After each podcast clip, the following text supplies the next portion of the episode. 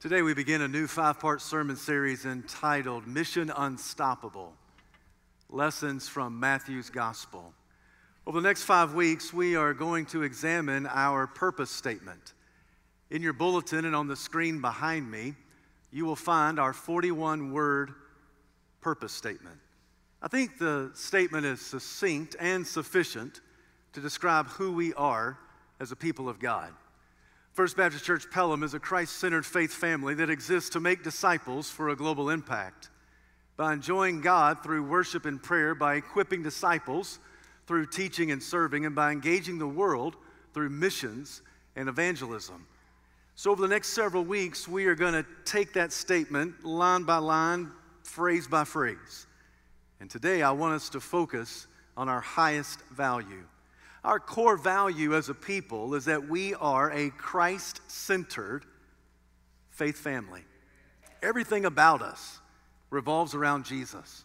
We never shrink away from his sovereignty nor his sufficiency. We are Jesus people. What does that mean? What does that look like? Today, I invite you to take your Bible, turn to Matthew chapter 3. I want to read the first 17 verses in your hearing. Once you found your place in sacred scripture, please stand out of reverence to the public reading of God's holy word. Matthew chapter 3, I'll begin at verse 1, I'll conclude at verse 17. In those days, John the Baptist came, preaching in the desert of Judea, and saying, Repent, for the kingdom of heaven is near. This is he who was spoken of through the prophet Isaiah, a voice of one calling in the desert, Prepare the way for the Lord, make straight paths for him. John's clothes were made of camel's hair. He had a leather belt around his waist. His food was locust and wild honey. People went out to him from Jerusalem and all Judea and the whole region of, of the Jordan. Confessing their sins, they were baptized by him in the Jordan River. But when he saw many of the Pharisees and Sadducees coming to where he was baptizing, he said to them, You brood of vipers! Who warned you to flee from the coming wrath? Produce fruit in keeping with repentance. And do not think you can say to yourselves, We have Abraham as our father. I tell you that out of these stones, God can raise up children for Abraham. The axe is already at the root of the trees.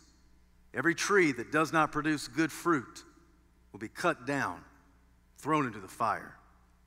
I baptize you with water for repentance, but after me will come one who is more powerful than I, whose sandals I'm not fit to carry. He will baptize you with the Holy Spirit and with fire. His winnowing fork is in his hand. He will clear his threshing floor, gathering his wheat into the barn and burning up the chaff with unquenchable fire. Then Jesus came from Galilee to the Jordan to be baptized by John. But John tried to deter him, saying, I need to be baptized by you. And do you come to me? And Jesus replied, Let it be so now. It is proper for us to do this to fulfill all righteousness. Then John consented. As soon as Jesus was baptized, he went up out of the water. At that moment, heaven was opened. He saw the Spirit of God descending like a dove and lighting on him. And a voice from heaven said, This is my son, whom I love. With him I'm well pleased. May God add his richest blessing to the reading, the preaching, understanding, and obedience of his perfect word. You may be seated.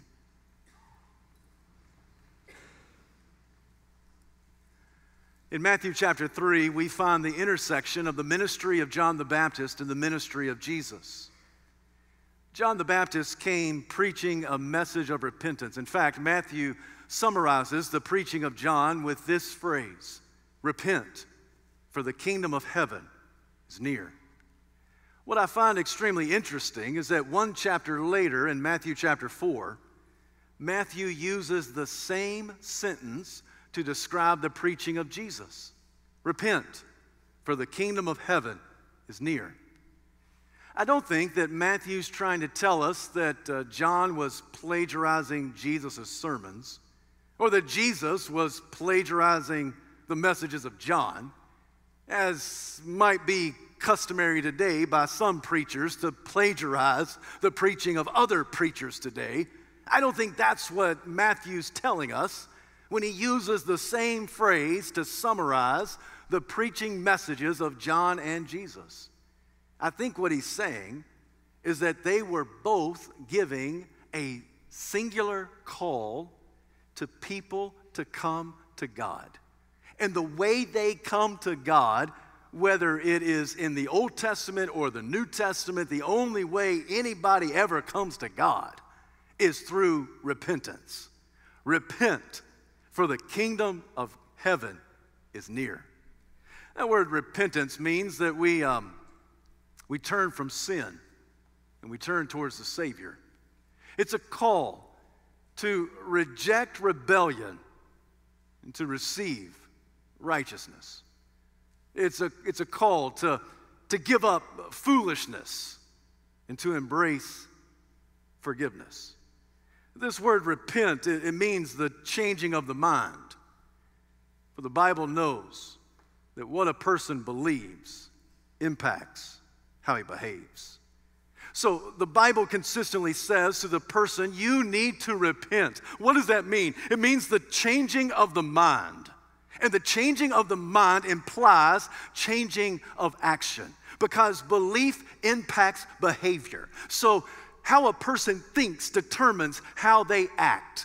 So, here, this word repentance means the changing of the mind, which is also the changing of behavior. This is the only way that a sinner comes to faith in Christ.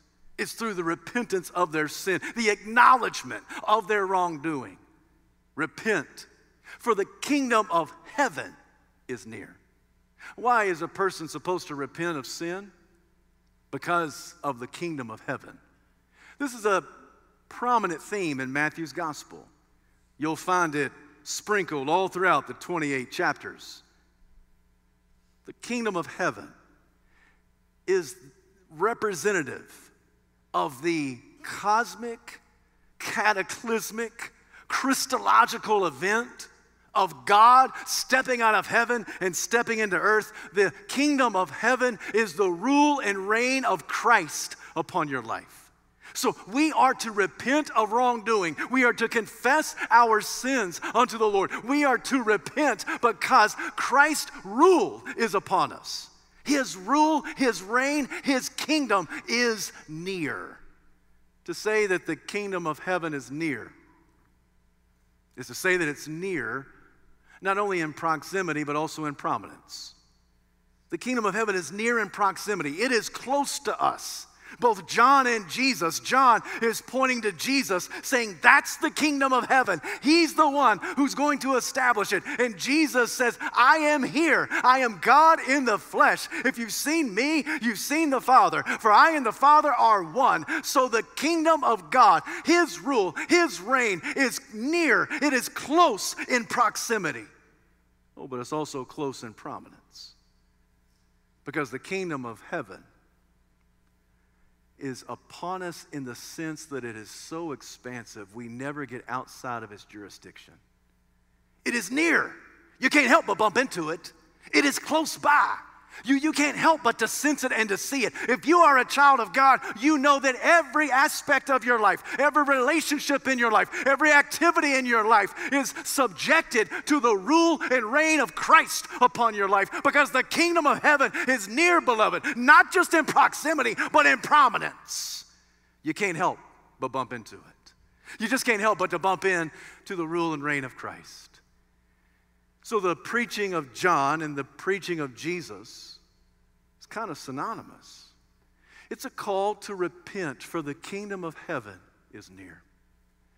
For some of us today, that's the message that you needed to hear today. I mean, I could sit down and be quiet. I'm not going to, but I could sit down right now and the sermon be over.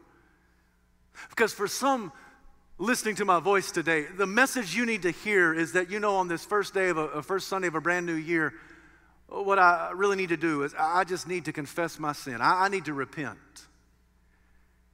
Because God's righteous rule in Christ is upon me. The reign of Christ is near me, and I want to subject myself to him. So there's some listening to my voice, and today, more than anything else, you just need to repent, for the kingdom of heaven is near. The call of John the Baptist, the call of Jesus in that day is the same call of the preacher of the gospel today. People, all people, need to repent, for the kingdom of God is near. This aspect of repentance is a present tense command. It implies a continuous action. It is not that you have salvation, lose salvation, have salvation, lose salvation. No, if you are in Christ, you're in Christ to stay. But even if you are in Christ, according to Oswald Chambers, there is a continuous call of repentance upon your life. Because you say, Lord, every time I sidestep you, Every time I attempt to go my own way and be rebellious and do my own thing, Lord, I, I, I just need to come and I just need to repent and confess my sin, for the kingdom of heaven is upon me. It is near to me in proximity and prominence. Entrance into God's kingdom has always been based upon repentance and receiving. Repent of sin and receive his forgiveness. You got to have both of those in God's kingdom, the economy that, that works is, is an economy of repentance and receiving.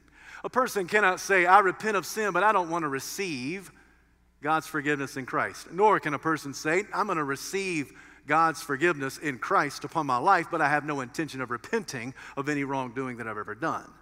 No, in Christ, you, you, you have to repent of sin and you must receive his rule and reign upon you. This is the message of John. Repent, for the kingdom of heaven is near. It's the same message that Jesus will proclaim. It is Isaiah the prophet who says of this one named John uh, that he is a voice in the wilderness calling, Prepare the way for the Lord, make straight paths for him. John the Baptist was the Elijah type figure that was foretold in the Old Testament. He, he's the Elijah type individual.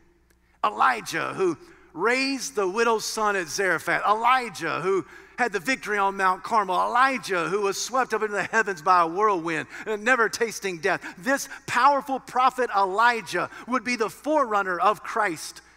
And Isaiah, some 700 years before the coming of Christ, says there will be one in the desert calling people unto repentance, unto holiness, preparing them for the way of the Lord.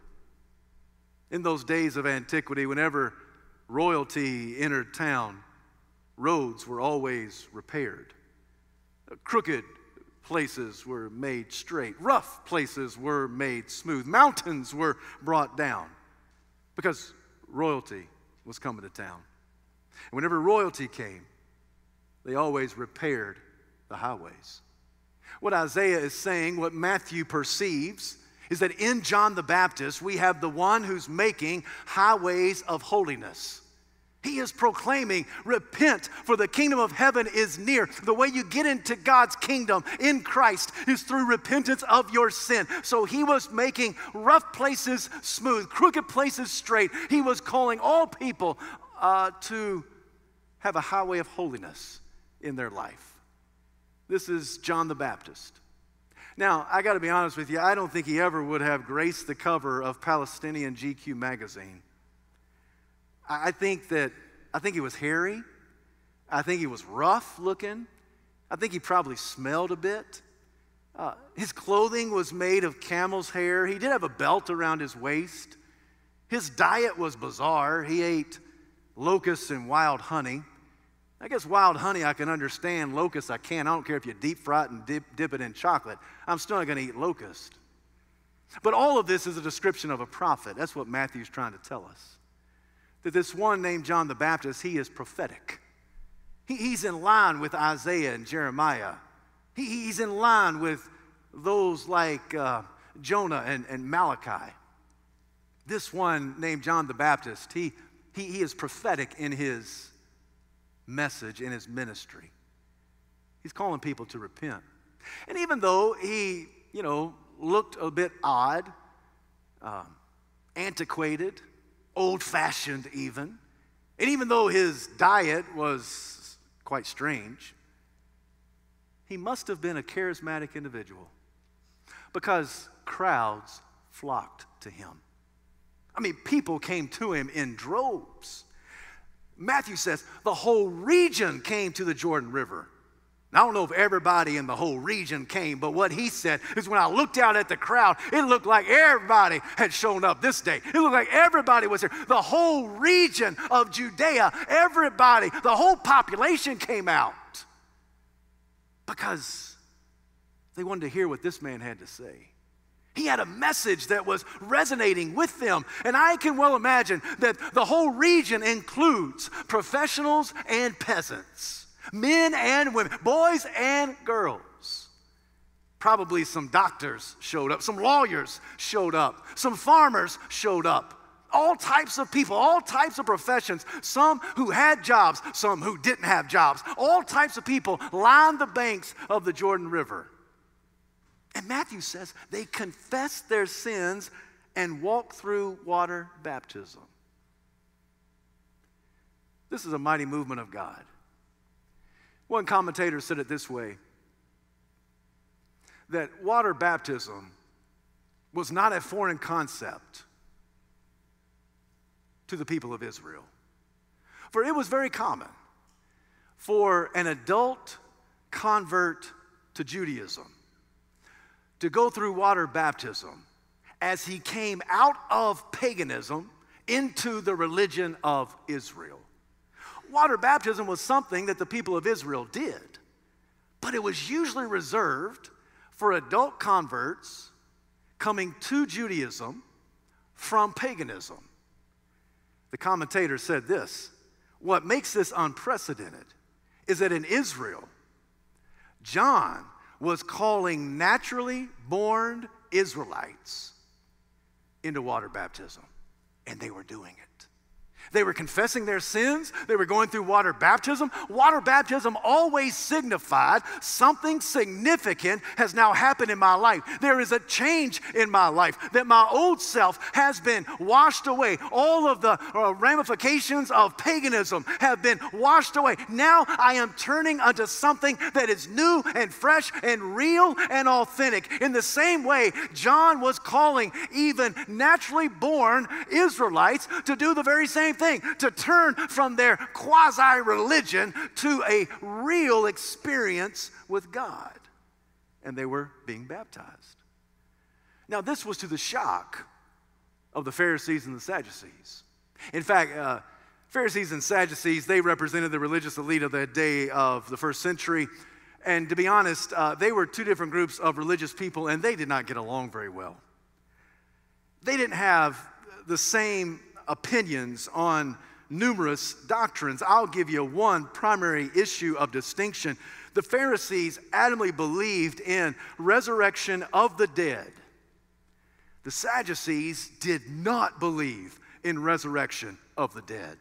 And so they disagreed. I mean, they called each other names. They got on Twitter. They got on Instagram. They uh, put blogs on their pages. I mean, they were going at each other all the time. You Sadducees don't know what you're talking about. You Pharisees think you're the pure ones. And they would go at each other until they had a common enemy. When they had a common enemy, they would set their differences aside. They would come together against that enemy. In John the Baptist, they saw a common enemy. They will do the very same thing to Jesus. In Jesus, they will see a common enemy. So the Sadducees and the Pharisees will set their differences aside, set their theological issues apart, and they'll say, let's just focus because we've got to stifle and silence this troublemaker. Apparently, they said to each other, listen, there is a redneck out on the banks of the Jordan River.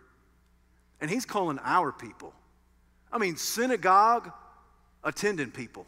I mean, people that have been raised in Judaism. He's calling our people to water baptism and confession of sin. We can't have that. We've got to stifle him. And so somebody said, well, we better check it out for ourselves, don't you think? I mean, we can't just go on assumption. We've got to go on facts. So they went out one day Matthew tells us that on that day, John the Baptist saw the Sadducees and the Pharisees in the crowd. How did he know them? He knew them because of their attire. He knew them because of their holy entourage. They always had a holy entourage. And John the Baptist says, You brood of vipers. Who told you to flee from the coming wrath of God? Now, friends, that's probably not the warmest greeting that John the Baptist could have given the Pharisees and the Sadducees. I don't think any publishing house ever asked John the Baptist to write a book on church growth because I don't know any minister who would stand up on a Sunday and say, Hey, you bunch of snakes, who told you to come to church today? Why don't you just slither on your belly and get out of here as quickly as you came in here? I mean, I don't know any preacher who would say that. Some preachers may think about that, saying that, but they would actually say it. I mean, who in their right mind would say that? But John the Baptist does because John is not writing a church growth book. He doesn't care about offending somebody. There is an urgency in his message. Do you hear the urgency? Do you feel the urgency? There's something moving in God's people. There is something that's stirring that's fresh. There's something we must do today. Repent, for the kingdom of heaven is near. He looks and he sees the troublemakers of religious life in Israel, the Sadducees and the Pharisees, and he calls them out. You brood of vipers, who warned you to come? But it is a message of hope because he tells them, produce fruit in keeping with repentance. Now, that's a message of hope, don't you think? I mean, at least he gives them a shot. He says to them, You got to do what everybody else is doing. You too have to repent and produce fruit in keeping with that repentance. Now, stop and consider what John is saying. This message of repentance is not by word only, but it's followed by action. He says that you don't just confess your sin just in your lips, but have no transformation in your life. No, this work of God, this kingdom of heaven, which is so very near to you, is a call not just to repent, but the repentance is revealed by the faithful actions of the people of God, so produce fruit in keeping with that repentance. It's not enough just to get the fire insurance, John is saying. It's not enough just to have the right vernacular. No, your life has to verify who you say you are. So produce fruit in keeping with that repentance. He says once again with a sense of urgency. The axe is already at the root of the tree. God is already about to cut down some stuff.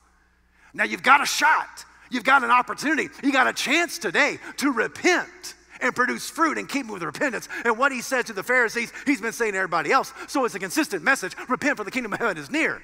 But the the axe of God's judgment is at the root of the tree. He's about to swing it and swipe it, He's about to cut it down. Elsewhere, Jesus told a story of one day a man who planted a fig tree in a particular vineyard. And year after year, he went and examined the fig tree, and it never produced figs uh, after the third year, uh, he went to the, the carekeeper of the vineyard. He said, For three years now, I've been coming looking for figs, and this fig tree has not produced any figs. Cut it down. Why should it use up the soil? It's not really a lesson on how to harvest figs, it's a lesson on how to harvest faithfulness. That somehow God expects, demands, deserves faithfulness from his children. If you've ever asked the question, what is the fruit that I'm supposed to produce? I mean, if my repentance of sin is supposed to result in something, what is that something it's supposed to result in? If you've ever asked that, that's a great question. What is the fruit that God expects from you? What is the fruit God expects from me? This idea of being a fruitful, faithful follower of the Lord is not just a New Testament concept. We find it from Genesis to Revelation. It's sprinkled all throughout the 66 books. Now, I will tell you that much of it in the Old Testament, fruit is connected to loot. I mean, the fruit that you give is the money that you give. the first fruit offering. The Old Testament sacrificial system, it spoke often about, about the, the fruit that you give. And in those contexts, fruit is loot. It's, it, it's the offerings that we give, it's, uh, it's the tithe that we give, it's the sacrifices that we give. And clearly, uh, God is saying that you give to me the first fruit offering, which is the first fruit of the harvest. The first represents the best. And by giving me the best, you're telling of the Lord, you're also giving him the rest. He has control over 100% of it. You give him the first fruit, you give him the initial part, you give him the best, and he is sovereign over the rest. And so there is an idea that fruit is connected to loot. So, what is the fruit of repentance? If you have repented of your sin, if you're in the kingdom of God, then you are a generous person. And you give generously to the work of God through the church. I've applauded you several times, many times over the last several years. And I'll continue to do that because you are a generous people.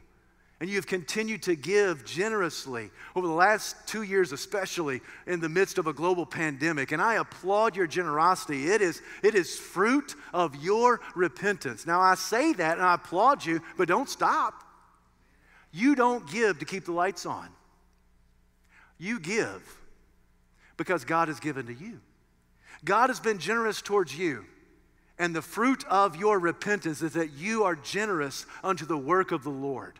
And so you give extravagantly, you, you give generously. You give because fruit, it is symbolic of loot. But that's not it. When you get to the New Testament, the idea of fruit is uh, expanded even greater. So that fruit includes and implies the good deeds that you do. John chapter 15, Jesus says, I am the vine and you are the branches. Whoever abides, whoever remains in me, bears much fruit. My Father is a gardener.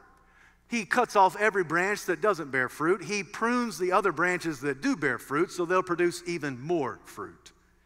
Now, him talking like that is not some financial making scheme for God and his kingdom. He's not trying to say, How can I get more loot out of you? How can I get more money from you? No, in, in, in, in John 15, that analogy that uh, Jesus is the vine and we are the branches has nothing to do with money. It has everything to do with how you live your life, the good deeds that you do. If a person consistently doesn't do good deeds, that's evidence that they are not connected to the vine. Now, Jesus is not having a works based salvation. But what he is saying is that while it's true that works don't save, you are saved to do good works. Good works which God prepared in advance for you to do. So the evidence of your salvation is revealed by the fruit, the good deeds of your life. If a person consistently does not demonstrate good deeds, Jesus says the gardener is going to cut off that branch and burn it. And the gardener is going to cut actually every branch because he's going to cut off the dead wood, but even the good wood that produces fruit, he's going to cut it a little bit more. It's called pruning. He's going to prune the branch so that it'll be even more fruitful so that the good that you did last year pales in comparison to the good that you're going to do this year. Because if you are a child of God, if you're attached to the vine, if you're abiding in Christ, Christ will prune you to produce more good fruit. And the pruning sometimes just might hurt. I mean, if you could talk to that branch, that branch would actually say, You know, I would be okay if the gardener just would not bring his knife anywhere near me. I'd be all right with that. Because I know I'm not a, you know, dead wood. He's not going to cut me off. But when the gardener comes and he prunes me, that, that also hurts. Friends, we don't know what the future holds, but we do know who holds the future in his hands. We don't know what 2022 entails. We don't know the suffering that some of our brothers and sisters may experience and endure. But God just might be about the business of pruning you so that you can be even more fruitful in His kingdom. Because fruitfulness, yeah, it has something to do with loot, but it also has something to do with the good deeds that you do in your life. Because what the good you did in the past pales in comparison to the good you're going to do in the future for the kingdom of God. So, the fruit that he expects from you good deeds. But there's also this idea that fruit is evangelistic conversions. In Romans chapter 1 verse 13, the apostle Paul says, "Many times I've tried to come and visit you. I've been kept from doing so, but I've been wanting to come and visit you so that we might have a great harvest as I've had with other Gentile nations."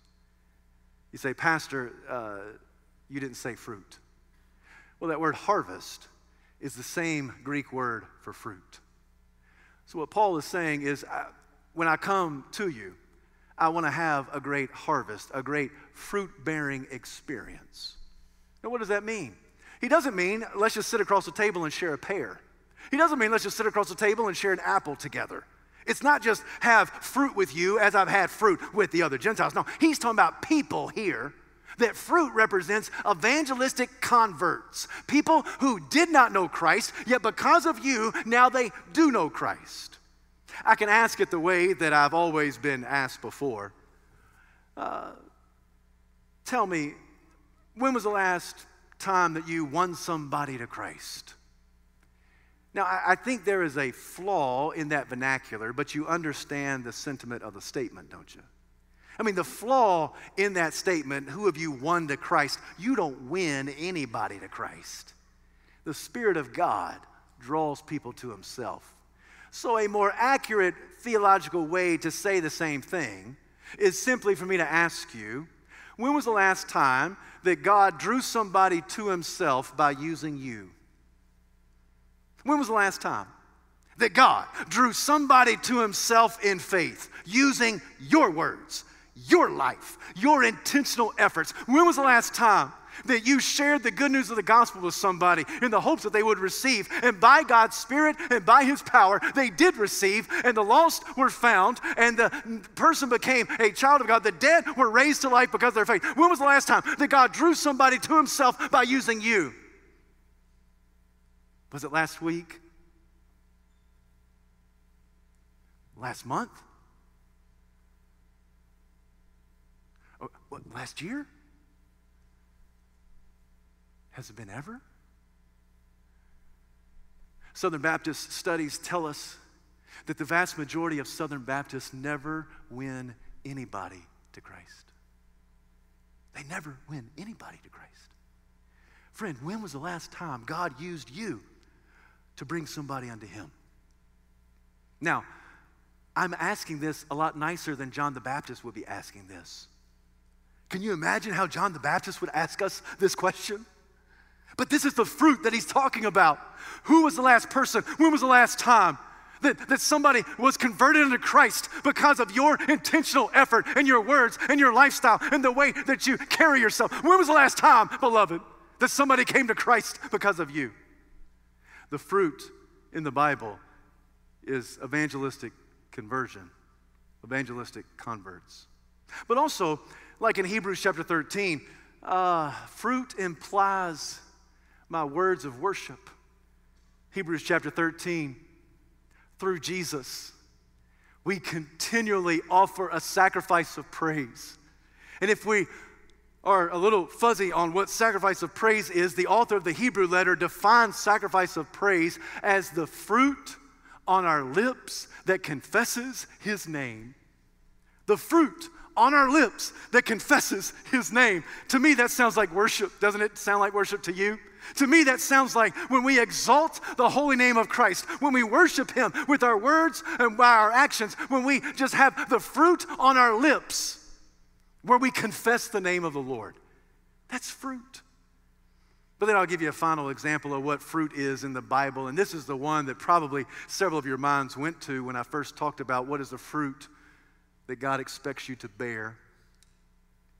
And you thought about Galatians chapter 5 that the fruit of the Spirit is love, joy, peace, patience, kindness, goodness, faithfulness, gentleness, and self control. And you've read your Bible, you've studied the scripture, you know that that's a description of one fruit, not nine fruits. It's a singular fruit. It's like looking at an apple saying it is red, it is round, it is delicious. Those words describe one of the same apple. In the same way, when the Spirit of God is controlling your life, there are certain characteristics that ought to be on display in your life love, joy, peace, patience, kindness, goodness, faithfulness, gentleness, and self control.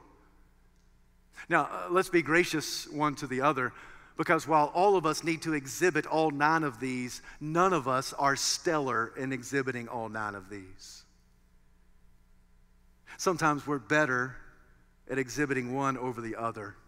But that doesn't give us an excuse to not allow the Spirit of God to fashion us into these characteristics.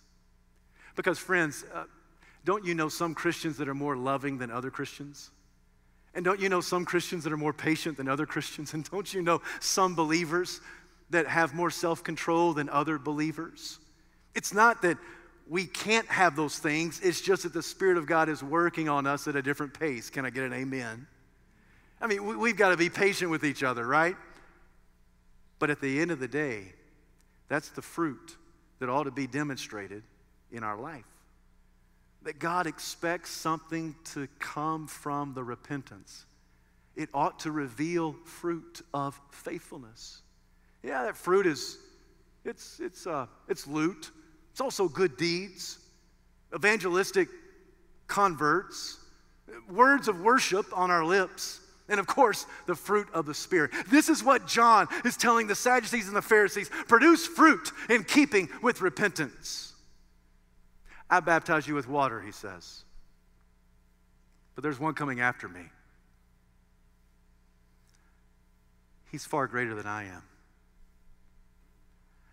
I can't even be compared to him. He's in a class all by himself. I'm not even worthy to stand behind him several paces and carry his sandals like a slave. I, am not even fit to be his bondservant. I baptize you with water. He's going to baptize you with the Holy Spirit and with fire. His winnowing fork is in his hands. He will clear his threshing floor. He will separate the wheat from the chaff. The authentic wheat will fall at his feet. The useless chaff, the imitation, it will be blown away, bound up, and thrown into the fire. Friends, do you hear the urgency in John's message? He says that Jesus will baptize you with the Holy Spirit and fire. Let me tell you quickly that is not a two step process of salvation or entrance into God's kingdom. That is not a two step process of baptism. We have some siblings, some brothers and sisters who are adamant uh, that a person really isn't saved until they are baptized by the Holy Spirit. And you ask those individuals, what does it mean to be baptized by the Holy Spirit? And they'll tell you the evidence of that is speaking in tongues. Now, the problem with that doctrine from those brothers and sisters is that that is nowhere taught in the Bible. Nowhere taught in the Bible that you really become a bona fide Christian by speaking in tongues. Speaking in tongues is a gift of the Holy Spirit, but it's not the only gift, and it's not even the elevated gifts. So when John says that you're baptized by the Holy Spirit and fire, he's not talking about two separate baptisms, it's one and the same baptism. It's the baptism of the Holy Spirit. When does that happen? At the moment of faith. At the moment of faith, it is the Spirit of God that saturates and seals your salvation unto Him for the rest of all of eternity. It is, it is the Holy Spirit that seals you. And throughout the Scripture, the Holy Spirit that convicts you of sin, that uh, brings you unto salvation, that completes your salvation, His symbol is fire. And fire is the emblematic of purification. So, what, what John the Baptist is saying is that there's one coming after me and all that I'm doing is preparatory. All I'm doing is symbolic of what He will actually do. He will baptize you with the Holy Spirit, and that Holy Spirit will seal your salvation and purify you for all time and eternity. It's one and the same. No sooner had John the Baptist said that, that Jesus burst onto the scene. I know it doesn't take long to read from Matthew chapter 2 to Matthew chapter 3. At the end of Matthew chapter 2, Jesus is a toddler. The wise men came and uh, they, they saw him, and then Jesus uh, was taken by Joseph and Mary to Egypt and then returned back to Nazareth. And the last thing we see of Jesus in Matthew chapter 2 is that Jesus is a young boy, a toddler, a child, and he's in Nazareth. When you get to Matthew chapter 3, Matthew uh, tells us that Jesus came on the banks of the Jordan River. By now, he's 30 years old. Some 28 years passed between Matthew chapter 2 and Matthew chapter 3. And Jesus comes to the banks of the Jordan River. He says to his relative, probably a cousin, says to his cousin John, You need to baptize me. And John is appalled at this. You have no reason for baptism. You don't need to confess any sin. You have no sin to confess. You don't need to go through water baptism. You're Jesus. You're, you're the Messiah. You're the Christ. If anything, listen, if anybody's going to get baptized, let me be baptized by you. See, John always pointed to the reality that Jesus is Christ. Even in utero, he did this. For when Mother Mary came to Elizabeth, Elizabeth, who was already six months pregnant with John the Baptist, when Mary walked in to their house saying that God had overshadowed her, what was conceived inside of her was from the Holy Spirit. And we are told by the gospel writer that John the Baptist began to leap for joy in utero. He was splashing around in the embryonic fluid and he was saying, That's him, that's him, that's him, that's the one, that's the Messiah. Even before he was born, he was pointing people to Jesus all throughout his ministry. He says, All I do, I just point people to Jesus. Jesus, here you are on the banks of the Jordan River, and you're, you want to be baptized by me? I, I can't do that. And Jesus said, uh, Let it be so for now. It fulfills all righteousness. Jesus insisted, John consented. They went down into the water. What happens next is a beautiful Trinitarian selfie where God just takes a picture of himself. God the Father speaks. God the Son comes up out of the waters of baptism. And God the Spirit descends upon the Son like a dove. God the Father speaks. This is my beloved Son, whom I love. With him I'm well pleased. God, who's the author of the word, puts together two phrases he's already spoken. One is in Psalm chapter 2, the other is in uh, the book of Isaiah. And he puts both these together. Both of those, Psalm 2 and Isaiah, point to the reality of the Messiah. And God, who's the author of all scripture, in this moment, he puts those two phrases together and he says to the entire world, This is my son, whom I love. With him, I'm well pleased. Jesus comes up out of the water, which, as a side note, baptismo means to immerse, it means to dip. You and I would say means to dunk. And so for Jesus to come up out of the water implies he went down into the water. And so Jesus was baptized. He went into the water, he came up out of the water, and God the Son descended upon him and lighted on him like a dove. What a beautiful picture of God. The Trinitarian selfie. God the Father, God the Son, and God the Spirit. The Spirit of God lighted on him. It doesn't just mean it landed on him, but it lit him up, right? I mean, it, it in some ways is a precursor to the transfiguration of Jesus. The words of God the Father, that's not the only time he will say those words. In Matthew chapter 17, it is Jesus who takes Peter, James, and John. They go up the mountain of transfiguration, and there Jesus is transfigured. His face becomes as bright as the sun, his clothes, as they are bleached as white as possible. He is transfigured before them. Moses and Elijah appear. Moses, the law, Elijah, the prophets. Jesus is the fulfillment of the law and the prophets. They come and they speak about the upcoming Exodon, his departure. The word Exodon is Exodus, how Jesus, like Moses, will lead the captives out of captivity. Moses led them out of Egypt. Jesus will lead us out of the slavery of sin. Jesus is the fulfillment of the law and the fulfillment of the prophets. Everything the prophets foretold is found and bound in Jesus. And it's Peter, the loudmouth of the bunch, who should just shut up and sit down. But he never knows when to keep his mouth shut. Anybody else have that problem? He never knows when to be quiet. He says, Jesus, this is good for us to be here. I tell you what, we'll put up three shelters one for you, one for Moses, one for Elijah. A shelter is similar to an altar. What Peter is saying is, Jesus, we're going to worship you right alongside our worship of Moses and Elijah. And as soon as that is spoken, a cloud envelops the mountain, and the voice of God Almighty speaks. And what does he say? This is my beloved Son, whom I love. With him I'm well pleased. And then he adds this phrase listen to him. After God the Father spoke, the cloud vanished, and so did Moses and Elijah. Peter, James, and John, they look up, and Jesus is all alone. No one there except Jesus. That is Matthew's way of telling us Jesus is in a class all by himself. The problem with Peter's proposal is that he demoted Jesus and put him on par with Moses and Elijah. Jesus is not on par with Moses and Elijah. He's greater than Moses. He's greater than Elijah. He's in a class all by himself. He is all alone. No one is in his same stratosphere. Matthew writes this gospel to answer the question who is Jesus?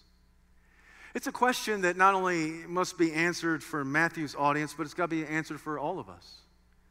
Who is Jesus? The way Matthew frames his gospel, Emmanuel begins and ends the gospel. Matthew chapter 1, the virgin will conceive, give birth to a son, and give him the name Emmanuel, which means God with us. Chapter 28, the very last chapter, the resurrected Jesus is there on the mountain of ascension. As you go, make disciples, baptizing them in the name of the Father, Son, and Spirit, teaching them to observe everything.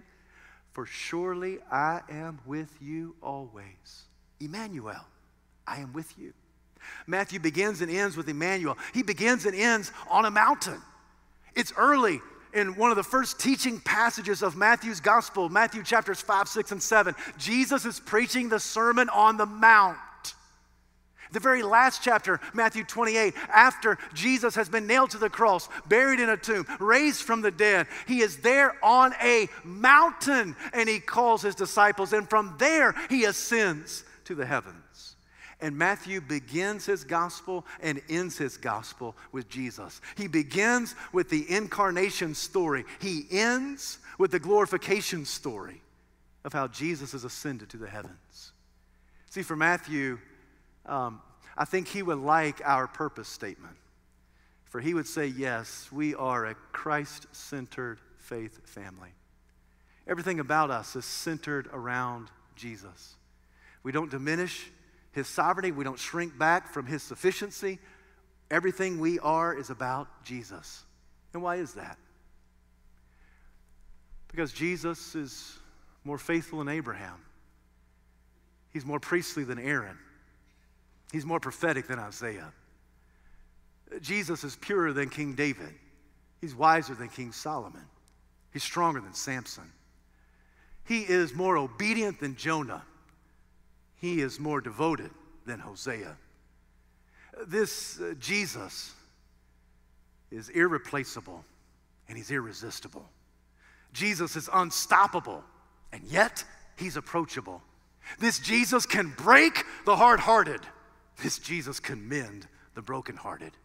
This Jesus is the Alpha and the Omega. He is the beginning and the end. He is the first and the last. He is the rose of Sharon. He is the lily of the valley. He is the bright and morning star. He is the King of kings and the Lord of lords. I wish I had a witness in the house today. This Jesus was one that, uh, that Judas could not derail, that Pilate could not dethrone, that the devil could not destroy. For one Friday, Jesus died. And on Saturday, Jesus got up. In Him, we have everything that we need. In Him, our faith is found a resting place. In Him, all of our sin is forgiven. In Him, all of our tears are wiped away. In Him, our past is forgotten. In Him, our present is secure. In Him, our future is solid. In Him, we have everything that we need. So we are a Christ centered faith family because we believe that Jesus is all that we need. We are indebted to Him. We love Him. We serve Him. We worship Him. We make much of Him. We talk about Him.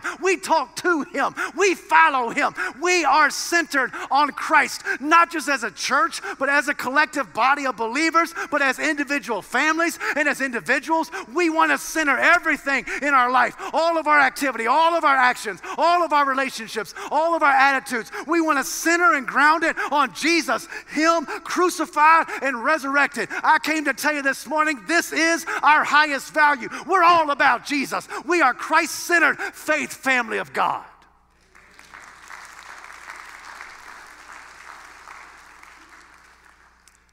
So this morning, I wonder is there anybody here who needs to embrace the kingdom of God in your life?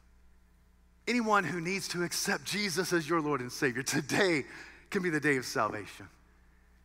Is there anyone here who needs to repent from sin? Just confess wrongdoing and say, Jesus, please, in humility, I come to you. Please, just forgive me. And God never turns away the broken and contrite heart. Is there somebody here who needs to join this faith family?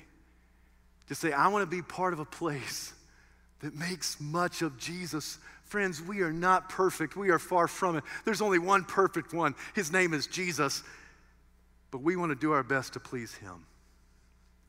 So if you're here today and you're looking for a place to plop and land and grow and serve, then maybe on this first Sunday of a brand new year, today be the great day. This Jesus is our Savior we want to center everything in life upon Him. This is who we are as a Christ centered faith family. Heavenly Father, we bow before you. We give this invitation.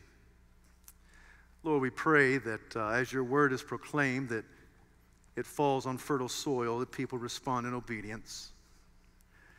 Help us, we ask this in Jesus' name. Amen.